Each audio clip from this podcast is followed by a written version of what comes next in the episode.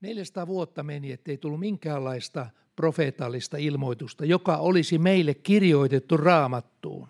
Siis 400 vuotta. Malakiasta Jeesukseen.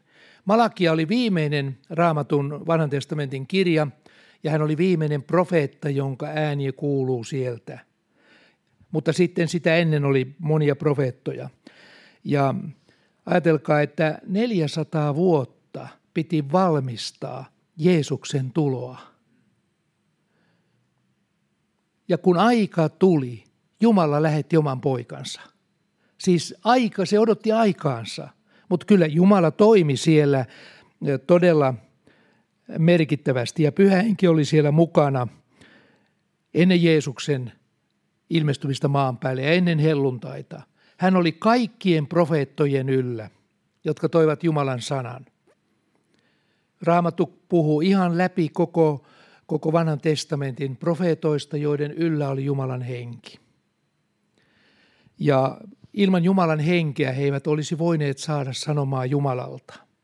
Se olisi ollut ihmissanomaa, ihmismielipidettä, mutta nyt sitten pyhä henki oli heidän yllään. Ja siinä tapahtui niin, että tapahtui myöskin uskonnollinen muutos. Jos Jeesus olisi tullut silloin, kun siellä oli temppeli, Jerusalemin temppeli, joka oli sen aikaisen maailman ehkä kaikkein komein rakennus, Salomon temppeli – ja siinä olisi Jumalan palvelukset pyörinyt koko ajan, niin kansa olisi ollut sidottu siihen koko siihen kulttuuriin, mikä silloin vallitsi, vaan se täytyi ensin pyyhkäistä maan tasalle. Ja se meni niin tasaiseksi 586 loppu kaikki, kaiken näköinen, että siellä voi sanoa melkein kiveä kiven päällä paikka tiedettiin, että se on tuossa, mutta ei ollut kyllä minkäänlaista temppeliä. Se hajotettiin ja revittiin kaikki maahan, ettei ole minkäänlainen juutalaisuus päässyt kapinoimaan siellä sitä suurvaltaa vastaan, jonka alaisuudessa he olivat. Se oli Nebukadnessar silloin ja oli kysymys Persian vallasta. Hän hajotti kaiken. Ja samassa romuttui koko juutalainen uskonnollisuus, jonka päälle ei voitu rakentaa mitään Messias kuvaa ja Jeesuksen toista tuloa maan päälle, koska he olivat kiinni siinä vanhassa. Ja kun he sitten joutuivat pakkosiirtolaisuuteen, maahan jäi vain muutama, kymmeniä tuhansia, ehkä ei välttämättä satojakaan tuhansia, semmoisia köyhiä maatyöläisiä, jotka olivat siellä täällä harvakseen koko maassa. Ja pakkosiirtolaisuuteen vietiin kaikki johtajat, kaikki ne, joilla oli mahdollisuus nousta kapinaan – kaikki vietiin pois sieltä. Se siis tyhjennettiin, koko ju- juutalainen kansa sieltä, ja vietiin Paapeliin. Ja tämä oli sellainen isku, he luulivat, että temppeli ei kukaan pysty hajottamaan, koska se on Jumalan säätämys ja rakentama, ja käskystä rakennettiin. Mutta niin vaan kävi. Tämäkin oli Jumalan suunnitelma. Ja tämä vaikutti sen, että – Heillä ei ollut mitään turvaa mistään menneistä jumalanpalvelusmenoista, vaan he joutuivat luomaan ihan uuden ajattelun koko jumalanpalvelustoimintaan. Silloin heidät repäistiin pois kokonaan kananilaisten epäjumalan palveluksesta, joka siihen aikaan oli tuonut, tuotu sinne Jerusalemiin. Jerusalemin temppelissä oli auringonkuvia, siellä palvottiin tammusta kaiken näköisiä epäjumalia, kuvia siellä – se oli ihan epäjumalan palveluspaikka osittain. Niin Jumala halusi kaiken tämän hävittää, juuretkin siitä. Ja nyt kun olet vailla mitään, muuta kuin vaan kirjoituksia, ja nekään ei ollut vielä koottu. Oli vaan profeettojen kirjoituksia, kirjakääryjä siellä täällä. Mitä ei ollut kasattu vielä. Niin kyllä he olivat aika tyhjän päällä. Ja siihen aikaan oli kolme profeettaa vielä, todella suuria, Jeremia, Hesekiel ja Daniel, joiden kirjoja me voimme tänä päivänä lukea.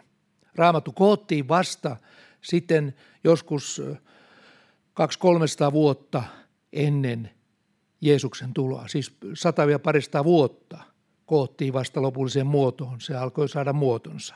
Kaikki ne vanhan testamentin kirjoitukset. Ja sitä kautta niin Jumala valmisti niin, että kansa turvautui yksin häneen. Ja niin kävi. Daniel oli siellä Paapelissa ja hänen toverinsa olivat siellä ja kansa oli siellä. Se Paapelin kuningas yritti saada heidät palvelemaan epäjumalia, mutta se ei onnistunut. Daniel oli niin, niin jyrkkä siinä, että hän kieltäytyi palvelemasta, kumartamasta siellä kuningasta ja rukoilemasta kuningasta, vaan hän meni joka päivä, kolme kertaa päivässä meni talonsa ja polvistui siellä, katse Jerusalemiin, ikkunat auki ja rukoili elävää Jumalaa. Ja sen takia hän joutui jaloperän luolaan. Tosin oli jo silloin, ikääkin oli silloin hänelle jo aika paljon, mutta kuitenkin hän oli siellä. Ja ennen sitä oli nuoruudessa, se oli kolme nuorukaista, Sadrak, Mesak ja Abednego. Sen persiankielisenä niminä. Heitä vaadittiin kumartamaan 60 kyynärä suurta kuvapatsasta, siis 30 metriä. Oliko se neljä kyynärää, kuinka monta metriä se oli, muistakaan se kuinka leveä se oli, mutta kuinka korkea se oli. Ja sitä täytyy kaikkien kumartaa. Niin pojat sanoivat, että ei kumarreta. Eikä temppeli oli hajotettu, kaikki oli hävinnyt. Heillä oli vain kirjoituksia siellä, kääröjä joitakin. Mutta he turvasivat elävää Jumalaa. Nyt heillä oli todellinen mahdollisuus turvata Jumalaa, kun ei ollut yhtään mitään, mihinkä turvata. Ei ollut paikkaa, mihin mennä. Mutta Jerusalemiin päin ne rukoili. He tiesivät, että profetiat oli Jeremian ja Jesän kautta, että se tulee vielä tapahtumaan paluu sinne. Mutta koska? No oli se 70 vuotta ilmoitettu, mutta kuitenkin. Se oli pitkä aika. Kuka siellä sitten pääsi sinne ja kuka ei päässyt. Mutta pitkä aika se oli. Kaikki oli pois. Ja siitä alkoi heidän todellinen etsintä Jumalan puoleen. Ja saman aikaan synagogista ei puhuta yhtään mitään. Heidän oli pakko luoda joku rakennus, missä palvellaan Jumalaa. Ja se oli synagogat.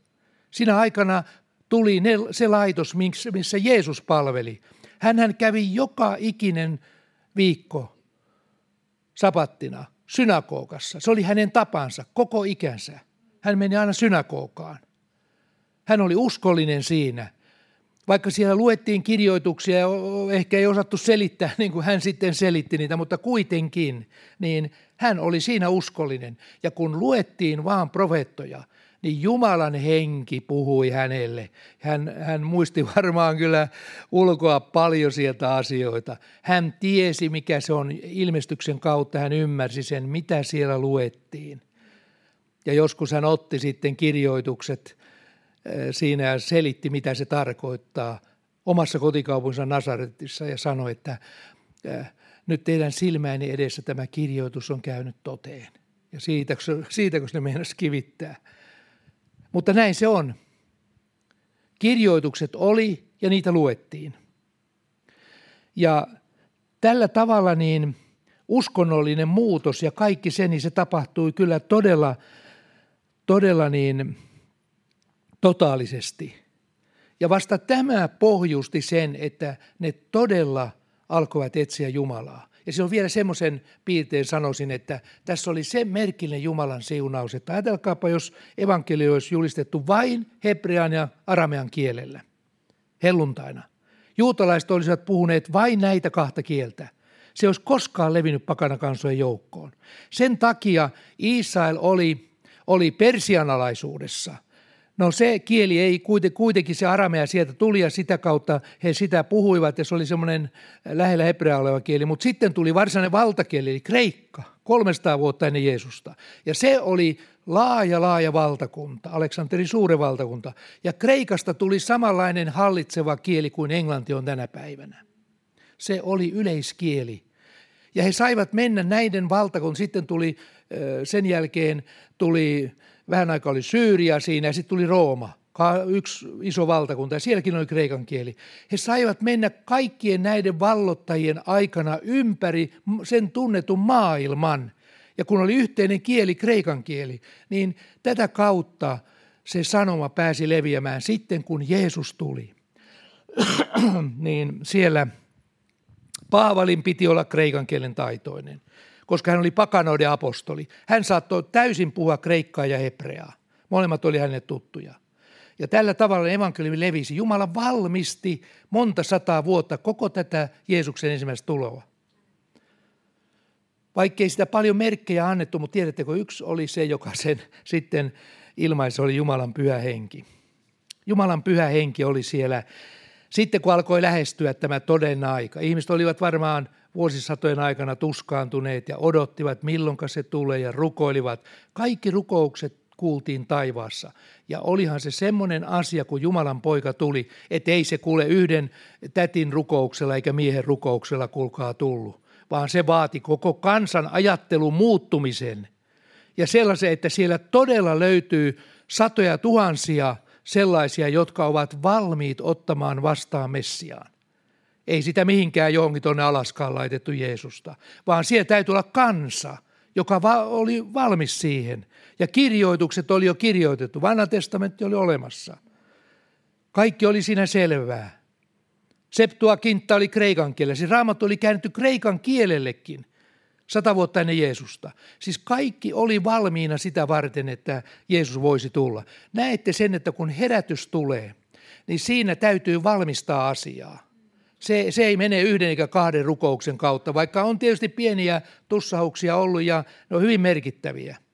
Mutta jos ajatellaan maailmanlaajuista, niin joku asusakatu, se vaati paljon rukousta. Se oli vuosien rukous ja eri puolilla rukoiltiin. Sitä edelsi Walesin herätys kaksi vuotta ennen, joka oli myöskin semmoinen laaja. Ja siitä saatiin ikään kuin pontta ympäri maailman rukoiltiin. Ja sitten asusassa rukoiltiin ja siellä se puhkesi. Ja me olemme nyt samassa tilanteessa. On profetoitu, että sadan vuoden, noin sadan vuoden kuluttua Asusasta tulee, kaksi profeettaa silloin profetoi, tulee valtava herätys myöskin, mutta se on suurempi vielä kuin se, mitä silloin oli.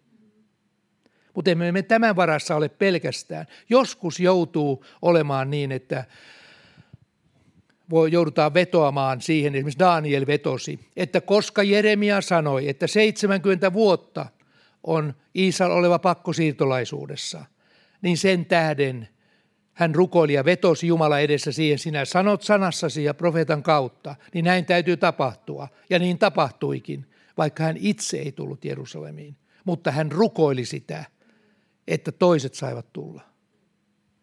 Tällä tavalla me voimme vedota kyllä, jos me olemme varmoja jostakin ja me saamme henkeemme ja pyhä henki sen vaikuttaa. Me voimme rukoilla tällaisia asioita. Mutta nämä kaksi asiaa lähestyy toisiaan hyvin lähelle, koska sitten kun se aika alkoi lähestyä, niin kyllä me näemme raamatusta, että siellä oli ihmisiä joukoittain, jotka odottivat ja rukoilivat tätä asiaa. Siis jos joku sanoi, että rukous ei, mitä me teemme rukouksella? Mihin tarvitaan rukousta? Niin kuin olen kuullut monien sanovan, ei se näytä purevan mihinkään. Mihin sitä tarvitaan? Kuulkaa ei yhtään herätystä ole tullut, ellei rukouksen kautta ilmaista valtaistuimelle, että me olemme valmiit ottamaan sen vastaan sellaisena kuin se tulee.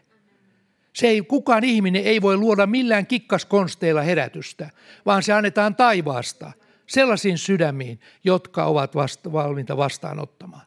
Tästä on minun, raamattu on siitä väkevä esimerkki. Ja ajat eivät ole muuttuneet. Ei voida ohittaa rukousta, herätystä, herätystä herätystä ajatellen. Me voimme kaikenlaisia konsteja tehdä ja saada joku sielu käännynäinen ja saada pelastumaan ihmisiä. Aina tulee silloin tällöin uskoon. Siellä on aina joitakin ihmisiä, joita Jumalan henki johdattaa meidät löytämään. Mutta kun on puhe herätyksestä, jossa tulee oikein todella Jumala ilmestyy meidän keskellämme. Ja sellaista herätystä me odotamme. Se vaatii rukoilijoita. Ja sitä me olemme halunneet edesauttaa ja tulemme jatkossakin väkevästi edesauttamaan. Että me rukoilemme. Se on meidän tehtävä. Ja Jeesuksen aikana siellä oli, ensimmäinen oli, oli Sakaria, Johannes Kastajan isä. Hän siellä jo rukoili ja profetoi ja pyhä henki oli hänen päällään. Ei, ei ollut mitenkään muuten mahdollista kuin pyhä henki oli hänen päällänsä. Ja silloin hän profetoi ja puhui tulevasta Herrasta ja hänen poikansa tulee olemaan tämän äh, Jumalan äh, lähettilän Jeesuksen ikään kuin äh, esitaistelija. Hän avaa tietä ja raivaa tietä. Hän kulkee tämän Messian edellä. Mutta se tuli vain pyhänen kautta, ei minkään opetuksen eikä minkään sellaisen kautta, vaan se tuli niin sen kautta, että Sakaria oli vannuskas ja oikeudenmukainen ja pyhä Jumala edessä. Hän rukoili, pyhä henki tuli hänen päällensä. Ei kukaan opettanut häntä kikkoja konsteja, miten, miten se Jeesus tulee, vaan pyhä henki tuli hänen päällensä, profetoi ja sanoi, mitä pitää tehdä. Ja siitä se lähti. Ja sitten heti perään oli siinä myöskin sitten, kun tuli Jeesus. Heillä oli kuuden kuukauden ero. Johannes, Johannes oli kuusi kuukautta vanhempi kuin Jeesus. Ja he olivat sukulaisia keskenään.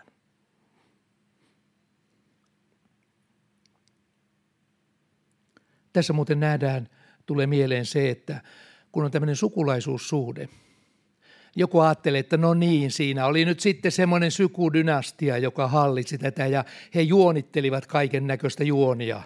Ei tässä mitään juonia tehty. Silloin kun Johannes Kastaja syntyi, Jeesuksen äiti oli siinä paikan päällä kyllä, mutta sitten hän meni ja synnytti Jeesuksen sitten kolmen kuukauden kuluttua ja sitten kului aikaa. Raamatus ei sano mitään muuta kuin, että sitten kun 30 vuotta oli kulunut siitä, niin sitten Jeesus meni kasteelle ja Johannes kastoi hänet. Ja sitten hän lähti omaa tehtävänsä menemään. Ja Raamattu ei puhu, että he olisivat koskaan enää tavanneet toisensa. Vaikka olivat aika lähellä toisiaan.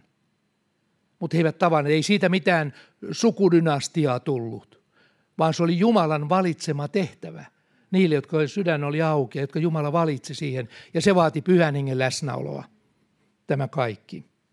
Ja siellä oli sitten näiden lisäksi, samaan aikaan kun Jeesus syntyi, niin siellä oli suuri joukko, oli niitä, jotka rukoilivat. Ja Raamattu antaa kaksi mallia, yhden miehen ja yhden naisen. Siis sekä miehet että naiset käyvät tähän tehtävään äh, ihan tasavertaisesti. Ja siinä oli oli tämä, ensinnäkin Raamattu puhuu Simeonista, joka siinä odotti tätä äh, Messiaan tuloa. Hän oli Jerusalemissa Luukas 2, 25 eteenpäin.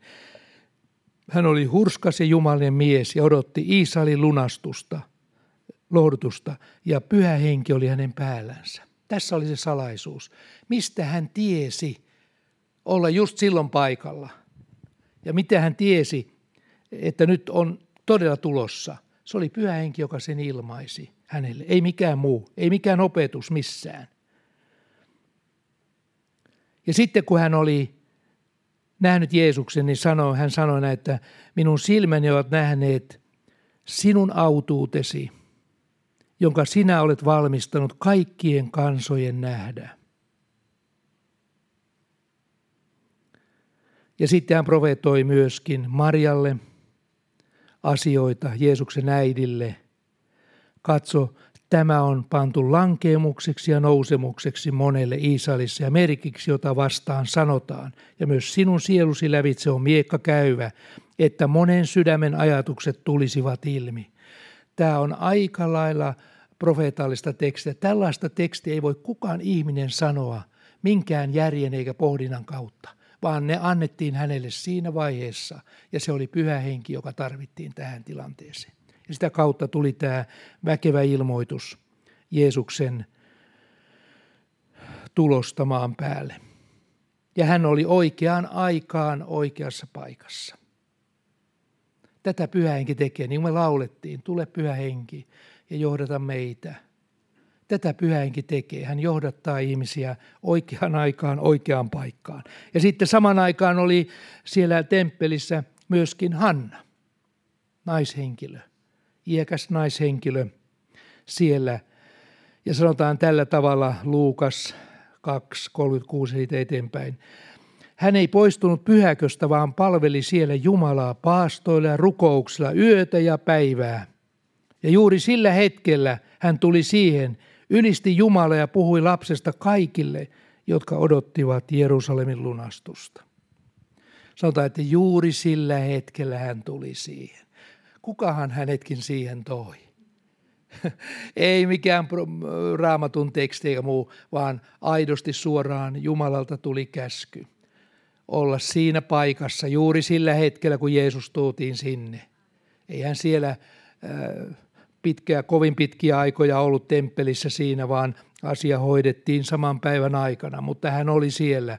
Ja tässä sanotaan, hän oli yötä päivää rukouksella paastoilla valmisteli ja oli eikä poistunut pyhäköstä. Ajatellaan, tämäkin on vielä sellainen sana, että hän päätti, että ja minähän olen paikalla silloin, kun tämä tapahtuu. Ja miten se oli mahdollista, että rukouksilla ja paastoilla. Tähän ei sovi mitenkään koko tähän hommaan semmoinen, että ei rukous auta. Miksi meidän täytyy rukoilla? Ei kun tehdään herätys. Tehdään se herätys. Pistetään voimia yhteen ja pistetään bändit yhteen ja puhujat yhteen, parhaat musiikki, musiikkivoimat ja puhujat ja tehdään herätys. Ei se näin tule. Tässä ainakin niin tämä vaati rukoilijoita, jotka tiesivät, että nyt se tulee ja ne avasivat sen. Ja siellä oli monia, niin kuin tässä sanotaan. Hän puhui kaikille, jotka odottivat Jerusalemin lunastusta ja lisäisin tuohon, että juuri tuohon aikaan. Ja sen ajankohdan pyhähenki ilmoitti heille.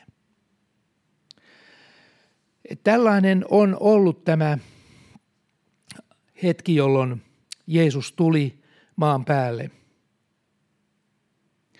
Ja nyt sitten jos ajatellaan tätä toista tilannetta, missä me nyt eletään, niin me elämme ihan toisenlaisessa tilanteessa 2000 vuotta myöhemmin. Jeesus itse antoi lopun aikaa koskevat aikaemerkit. Ja, ja nyt oli todellinen profeetta, Jumalan poika, joka tiesi, mitkä merkit edellyttää, edeltää hänen tuloansa. Ja sieltä voimme lukea esimerkiksi evankeliumeista Matteus, Markus ja Luukas. Kolme samantyyppistä evankeliumia sanovat nämä asiat kaikki samalla tavalla, jos ne laitetaan rinnakkain. Ne on samassa järjestyksessä ja saman aikaa, samanaikaisesti he sanovat tapahtuvan näin ja ne voidaan myöskin otsikoida. Ja ensimmäinen oli, että Jeesus kertoi opetuslapsiin lopun hän tapahtumista. Se, mistä lähtökohdasta hän lähti. Eli hän oli temppelin siinä, äh, siinä kivitasanteella, Herodeksen temppelin tasanteella – ja niin kuin tässä mainitsin aikaisemmin, opetuslapset ihmettelivät vain suuria kiviä. Oli niin valtavia kiviä, että nykyisin ei, en tiedä pystyykö yksikään nosturi nostamaan sellaista yksin. Muutama sata tonnia. Mutta ne oli vaan tuotu sinne jollakin vehkeellä ja jollakin konstilla. Siellä ne on vieläkin nähtävissä. No oli se sitten tuommoisia muutaman kymmenen tonnin järkeleitä. No se on, ne on sitten pieniä, mutta kuitenkin se oli tämmöisiä isoja oikein sitten. Ja niitä ne ihmetteli. He sanoivat, että, että, että ei tähän jää, kuulkaa, kiveä kiven päälle jaottamatta. Kaikki vedetään tasaiseksi, niin kuin 500 vuotta aikaisemmin. Kaikki menee, ja niin tapahtui. 40 vuotta myöhemmin. Kaikki meni matalaksi. Ihan niin kuin Nebukadnessarin aika. Niin kuin Salomon temppeli vedettiin alas, niin vedettiin tämäkin. Ja se ei kerinyt olla kuin muutaman vuoden täysin valmiina, niin kaikki meni. Juutalaiset luottivat siihen, että, että kukaan ei voi tuhota Jerusalemin temppeliä. Ei Jumala salli näin komean rakennuksen tuhoutua. Ei se ole mahdollista. Mutta Jumalalle ei rakennukset merkinnyt yhtään mitään. Silloin kun siellä ei ole henkilöitä, jotka olisivat palveleet häntä. Koska juutalainen kansa ja farisealaisuus oli noussut silloin sen 400 vuoden aikana niin, että ne vastustivat Jeesusta – he eivät uskoneet, että Jeesus oli Jumala voideltu. Toinen otsikko on heti sen jälkeen, kun Jeesus alkoi puhumaan. Itse asiassa tämä on niin ensimmäinen varsinainen merkki lopun ajoista. Hän sanoo, sodat, maanjärjestys, rutto ja nälänhätä. Ne on ensimmäisiä merkkejä. No, ei tarvitse katsoa uutisia. Koko ajan soditaan. On ollut tässä maailmansodat, mutta ne on ollut ja mennyt. Silloin ei ollut vielä tuhoaseita, mutta nyt on kyllä semmoiset tuhoaseet, että maapallo voidaan kymmeniä kertoja tuhota. Kaikki moneen kertaan tuhota tämä, jos niitä kaikkia käytetään. Tuhansia ydinaseita. Seuraavana tulee uskovien vainot. No tästä ei saa puhua tietysti, koska kuulemma kaikki menee vähän niin kuin kipsiin. Ja tulee uskovien vainot vielä. Miten se voi olla mahdollista? Kyllä ne vaan tulee. Näin Jeesus sanoo. Se on toinen näiden sotien aikana. Ja siinä käy niin, että sukul, sanoo, että sukulaiset antavat teidät alttiiksi ja teitä surmataan. Ystävät pettävät teidät ja isät antavat lapsiansa ja veljet siskojansa ja kaikkia näin. Ei sukulaisuussuhde merkitse yhtään silloin, kun tulee tämä vaihe, että ruvetaan vainoamaan. Niin siinä ei auta enää mikään. Kaikki haluavat pelastaa henkensä. Ja jos se olet todella Jumalan lapsi, niin sä annat ilmi toiset ja näin voidaan tehdä. Ja tämä aika on nyt tulossa. Me ollaan ihan uudenlaisen ajan edessä. Just kuuntelin radiosta siitä IRR-TVn toiminnanjohtaja sanoi, tällä hetkellä Kalkutassa on heillä kuukauden missio menossa parasta aikaa, niin se oli heille järkyttävää, mitä siellä on tapahtunut. Eli nyt siellä on hindupuolue, jo, hindulaisuus, joka on, joka on siellä uskonto, pääuskonto.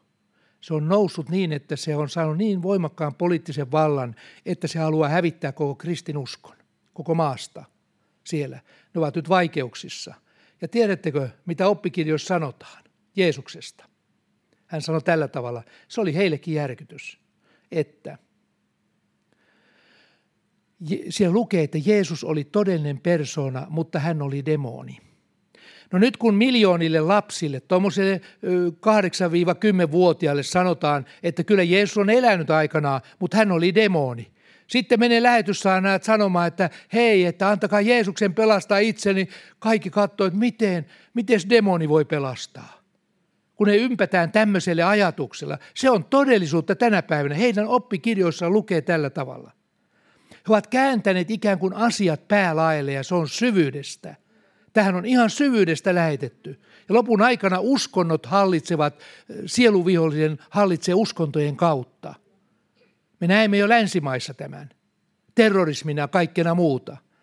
Ja sitten siellä on monet muut uskonnot, ne ovat syvyydestä lähtöisin. Kaikki muut, mitkä menee raamatun ulkopuolelle, eivätkä hyväksy raamatun Jumalaa ainoana oikeana Jumalalla. Paavali sanoi, että ne on riivaista. Niiden alkuperä on siellä. Ja siellä muun muassa esimerkiksi Kanhi, joka oli semmoinen hyvän tekijä. Se oli aikanaan kirjo, oppikirjoissa hyvän tekijä. Nyt se on tehty pahikseksi. Samoin Nehru, pääministeri. Muistan, kun hän kävi Suomessa. Nehru, pääministeri, hän teki paljon hyvää siinä maassa. Nyt hänestäkin on tehnyt, tehty semmoinen, jota ei voi poistettu, ihan annettu ihan väärä kuva, että hän on tehnyt jotain pahaa. Siis oppilaille, opiskelijoille annetaan tällainen kuva. Muutetaan ihan ajat ja lain muuttaa sielun vihollinen, niin kuin Raamattu sanoo. Pyritään kristinusko hävittämään kokonaan. No nythän on jo se, että ei ennen Kristusta ja jälkeen Kristusta enää ole, vaan se on ennen ja jälkeen ajanlaskun. Ennen ajanlaskun alkua ja jälkeen ajanlaskun alun. BBC aloitti tämän ja se on kaikissa Euroopan näissä niin kirjoissa nykyisin käytetään sitä. Vain kristilliset piirit käyttää tätä osoituksena siitä, että kaikki lasketaan Jeesuksesta. Mutta muut eivät halua mainita Jeesus nimeä. Se alkaa olemaan kohta ihan semmoinen vaarallinen sana sanoakaan. Ja varsinkin Intiassa tänä päivänä. Se on siis ihan jo oma lukunsa. Ja siellä joku, jotain 1,4 miljardia ihmistä vaan. Suomessa 5 miljoonaa. Että on siinä vähän eroa kansan koossakin. Ja siellä on jo tämmöinen menossa. Mitä sitten tulee olemaankaan vielä. Muuta vuoden kuluttua. Kolmas asia olisi sitten tuo hävityksen kauhistus Jerusalemissa. Antikristus ilmestyy. Sitten tulee väärä profeetta neljäntenä. Tekee suuria tunnustekoja ihmeitä eksyttää valittuja eli uskovia. Uskovat menevät harhaan, kun alkaa tapahtua ihmeitä – ja tämä on juuri sitä, kun tänä päivänä juostaan ihmeiden perässä. Tulee jostakin ihmeiden tekijä. Ja kun se vaan jotakin ihmeitä saa aikaan, niin kaikki on ihan, uskovaisetkin, ne on ihan ihmeissään siitä, vau, mikä persona tuo. Ja kukaan ei tiedä, mikä siellä taustalla on. Tämä on juuri se, niin kuin Jeesus sanoi, että tulee vääriä profeettoja, jotka tekevät suuria tunnustekoja ihmeitä. Ne eivät ole mikään merkki, vaikka sulla olisi, sä olisit kirkas kuin aurinko täällä näin. Ja vaikka mun ympärillä olisi mitään hyvänsä äh, auraa tässä näin ja näkisitte vaikka mitä tässä, niin ei, ja sitten tapahtuisi ihmeitä, niin ei se mikään merkki ole. Ihmisen elämä, se mitä hän on ja mitä hän opettaa, se on se tärkein asia. Ei se, mitä tapahtuu fyysisen luonnossa olevia ihmeitä, sairauden parantumisia ja muita. Ei se ole mikään merkki, jos ihmisen elämä ei ole kunnossa. Mutta kyllä se sitten tietysti on, jos sanoma on ihan kohdallaan. Sen takia sanoma on se tärkeä, eikä tunnusteot ja ihmeet, koska ne vie harhaan juuri. Ja tänä aikana on alettu korostaa voimakkaasti näitä asioita. Sellaisia yliluonnollisia. Tiede on kehittynyt niin paljon lääketieteen alalla ja myöskin tämä mediakulttuuri on kehittynyt niin paljon, että enää pikkulapset ja nuoret kouluikäiset, alakoululaiset, niin ne puhuu vaan örkeistä ja kaiken maailman avaruusolennoista ja kuinka mentiin johonkin planeetalle kalaksille ja siellä ne soti kalaksit, soti toisia vastaan. Tämmöisiä sotakuvia ja siellä ku- kuolee kaiken näköisiä otuksia kuolee ja, ja sillä niin se tehdään kuolemakin ihan, että se on vaan tosta vaan. Ne ei ole ihme sitten, että kohta niin kukaan enää pidä sitä minään. Ja sitten tulee ylös tempaus seurana viidentenä, mutta se hetki on salattu. Ja sitten Jeesus antaa vertauksia. Hän selvittää tätä aikaa, missä me nyt elämme. Hän selvittää sitä vertauksilla. Ja siinä on kahdeksan eri vertausta. Viikunapuu, Noan päivät, kaksi miestä peloa, ne tulee peräkkäin Matteuksessa. Perheen isäntä ja varas, uskon ja paha palvelija, viisaat ja tyhmät neitsyet, leiviskät, viisi, kaksi ja yksi leiviskää. Ja sitten viimeisenä on tuomio, vuohet ja lampaat erotetaan toisistaan. Tässä loppuosassa puhutaan periaatteista. Ne ei ole niinkään merkkejä, vaan on periaatteita siinä. Mutta kuitenkin niin Jeesus yritti selvittää tämän lopun ajan hengen ja ilmapiiri, minkälainen se tulee olemaan sen jälkeen, kun hän oli opetuksensa pitänyt että tämä on ihan toisen tason ilmoitus meille, 2000, mitä oli 2000 vuotta sitten, kun Jeesus tuli. Silloin pyhä henki oli niin voimakkaasti siinä mukana, että hän ilmoitti sen sille kansanosalle, joka oli valmis ottaa sen vastaan. Jeesuksen tulon ja hänet vastaan. Mutta nyt, 2000 vuoden kuluttua, kristinusko on levinnyt ympäriinsä – me tiedämme Jumalan sanasta paljon asioita ja nyt tapahtuu ihan toisen tason asioita kuin mitä silloin tapahtui. Ollaan menty eteenpäin niin. Täytyy sanoa, että nämä merkit ja kaikki muut nämäkin, niin nyt ne on ihan konkreettisesti nähtävissä, jos vain joku haluaa nähdä niitä. Ja seurata vähän, mitä puhutaan. Esimerkiksi tuo, että 1,4 miljardia intialaista lasta, noin suuresta kansasta lapset – opetetaan, että Jeesus on demoni. Onhan se nyt on ennen kuulumatonta. Vai mitä olette mieltä? Ei, ei, tämä on ihan käsittämätöntä. Että tällaista tekee nuo muut uskonnot. Ja kristinuskossa on se periaate, että täällä Jumalan palvelemme on vapaaehtoista. Se eroaa näistä muista. Muut on pakkoja, se on pakko palvella. Jos et palvele, niin sinut laitetaan jollakin tavalla karanteeriin ja useimmiten on uskontoja, jotka kerta kaikkiaan pakottaa ihmisen kääntymään takaisin. Jos käännyt esimerkiksi islamiin, islamista kristinuskoon, niin huonosti käy, jos palaat sinne sukuskeskelle ja siellä on kaikki ö, muslimeita. Niin, ja hindut on samanlaisia ja monet muut idän uskonnot on samanlaisia, niin se on sama henki, että kristinusko ei koskaan pakoita – vaan se on vapaaehtoista. Sulla on vapaus olla tai olla olematta kristitty. Ja palvella Jumalaa tai ei palvella. Ei sitä kukaan pakota. Tämä on juuri sitä, että Jumala, koska Jumala tähtää taivaallisiin. Hän tähtää siihen, että minkälaista porukkaa sinne kerran tulee jos sinne tulee hälläväliä porukkaa, että voidaan vähän sitä ja vähän tuotakin ja tätäkin palvella, niin, niin mitä, ei sillä oikeastaan mitään eroa siihen aikaan, kun Lucifer siellä huito. kaikki oli sallittua ja se tuli täyteen väkivaltaa, se koko enkelijoukko, siltä osin kuin mitkä oli Lusiverin puolella. Se oli väkivaltaa, samaa mitä nyt tänä päivänä nähdään maailmassa, koska hän hallitsee tätä maata. Hän on tämän maan ruhtinas niin kauan, kunnes Jeesus tulee ja perustaa sitten hetkeksi aikaa tuhatvuotisen valtakunnan ja sitten tulee koko systeemin loppu. Tulee viimeinen tuomio ja silloin tämä on loppu, koska täällä on alku ja täällä on loppu. Näin se menee. Ja ylöstempauksestakin, niin siinäkin on Raamattu puhunut hyvin paljon Paavalin kautta ja Uudessa testamentissa. Vanha testamentti ei tätä asiaa avannut, koska se ei ollut heille ajankohtainen. Sen aja avasi vasta Jeesus ja äh, sitten apostolit tämän asian.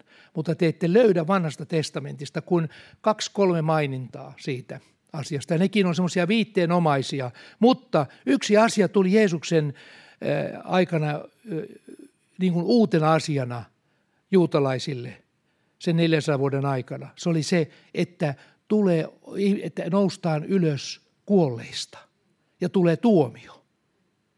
Tämmöisen asian ne kyllä tiesivät ja se oli mennyt läpi, koska Daniel sen puhuu. Ja se näkyy Uudessa testamentissakin. Juutalaiset uskoivat kyllä tähän. Mutta että tässä ja nyt voi kuollut herätä, niin se oli aika lailla semmoista vähän niin kuin ihmettä, vaikka vanhan testamentin puolella oli sitten tämmöisiäkin joitakin esimerkkejä. Mutta nyt kun me olemme tässä lopun ajassa, niin tässä tarvitaan nyt rukousta. Ja meidän ymmärryksen mukaan tässä tarvitaan nyt sellaista rukousarmeijaa, joka tulee rukoile alas Jumalan ilmestymisen tähän aikaan. Et se ei tule vaan millään, millään muulla kuin rukouksella.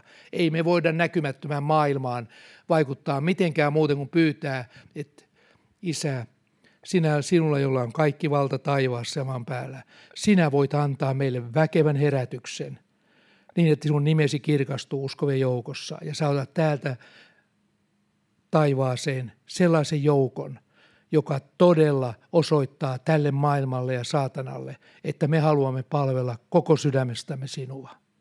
Se vaatii rukousta. Se ei me kikkailulla, vaan rukouksella. Ja se on meidän, meidän näky. Se on tämän seurakunnan näky. Ja sitä me haluamme edesauttaa ja siinä mennä eteenpäin. Ja vielä sanoisin yhden asian tähän. tähän. Pirjo ehkä saa tästä jotakin vielä sanoa, mutta yhden asian sanoisin Toinen aikakirja 11, 16 kertoo hyvin tähän aikaan ja tähän tilanteeseen sopivan asian. Nimittäin silloin, kun Israelin valtio jakautui kahtia, tuli Israelin valtakunta ja Juudan valtakunta, niin siinä kävi sillä tavalla, että se kymmenen sukukuntaa, jotka oli pohjoisvaltio, niin sieltä Sinä hetkenä, kun se, kun se jakautui, vedettiin rajaviiva siihen väliin, ja Juuda ja Penjam tuli siis vain Juudaan, siinä ala etelävaltioihin, niin siinä tilanteessa sieltä yläpuolelta, Israelin valtioiden kymmenen sukukunnan puolelta alkoi paeta ihmisiä, pappeja, ja sellaisia, jotka rakastivat Jumalaa. Ne alkoivat paeta sinne Juudan puolelle, eli Jerusalemin sinne ympäristöön ja muihin. Ja tässä sanotaan tällä tavalla mielenkiintoisesti, joka sopii tähän aikaan. Hyvin. Kaksi aikakirja 11.16. Ja heitä seurasivat kaikista Israelin sukukunnista Jerusalemiin ne, jotka sydämestään antautuvat etsimään Herraa, Israelin Jumalaa, uhratakseen Herralle, isiensä Jumalalle. Siis korostan tätä sanaa. Ne, jotka sydämestään antautuvat etsimään Herraa. Siis ne, jotka etsivät sydämestään Herraa, ne löytävät toisensa. Ja niiden tuleekin löytää. Tässä maassa on paljon ihmisiä, jotka todella sydämestään etsivät Herraa. He eivät ole tyytyväisiä enää tähän tämmöiseen mediatouhuun, eikä mihinkään tämmöiseen semmoiseen kokousmentaliteettiin ja kovaan semmoiseen painamiseen, että yritä poika, yritä vaan. Kyllä se siitä tulee, kun riittävästi tehdään työtä. Vaan on niitä, jotka todella sydämestään haluaa palvella Jumalaa. Ne löytää toisensa. Ja media on valtavan hyvä väline. Ja kun tällaiset kymmenet ja sadat uskovat tulevat yhteen ja me linkkiytyvät toisiinsa, alkavat rukoilla yhdessä, tietävät mitä he rukoilevat, he ovat päämäärätietoisia, niin sellainen alkaa vaikuttaa hengen maailmassa. Ja tämä on meille se päämäärä, että me saamme olla mukana tällaisessa liikehdinnässä. Ja, ja tällään oli silloin Israelin jakautumisen aikaan, ja tänä päivänä se on nytkin mahdollista. Ja vielä Paavali sanoo Timoteukselle tällä tavalla harrast- ja rukouksesta, että rukoile niiden kanssa, jotka puhtaasta sydämestä haluavat palvella Herraa. Niin kuin Annemari sanoi tuosta, ei, ei kaikkien kanssa, jotka ovat kapinassa ja muuta. Et sä löydä mitään rukousyhteyttä semmoisten kanssa. Sen takia Jumala halusi puhdistaa myöskin Iisalissa, pohjoisvaltio etelävaltion. Ja ne, jotka siellä todella etsivät Jumalaa, ne tulivat kipin kapin sinne Jerusalemin puolelle vielä, kun rajat oli auki. Ja sieltä löysivät sen hengen yhteyden toisten kanssa, jotka haluaisivat palvella Jumalaa. Ja tämä on tänäkin päivänä niin totta kuin olla ja voi. Rukoile niiden kanssa, jotka puhtaasta sydämestä haluavat palvella Jumalaa. Ei niitä, joilla on oma agenda, jotka haluavat vain minä ja minun suuri kutsumukseni ja minun suuri tehtäväni ja Jumala on antanut niin paljon lahjoja, että ne täytyy näkyä ja kuulua ympäri maailmaa. Nyt se on mahdollista median kautta, mutta ei Jumala tällaista halua. Silloin kun lähdetään rukouksiin, silloin unohdetaan omat agendat ja omat urat ja muut. Ja näitä Jumala kutsuu yhteen jotka haluavat rukoilla. Ja tämä seurakunta on yksi sellainen, joka tulee jatkossa keskittymään tälle alueelle.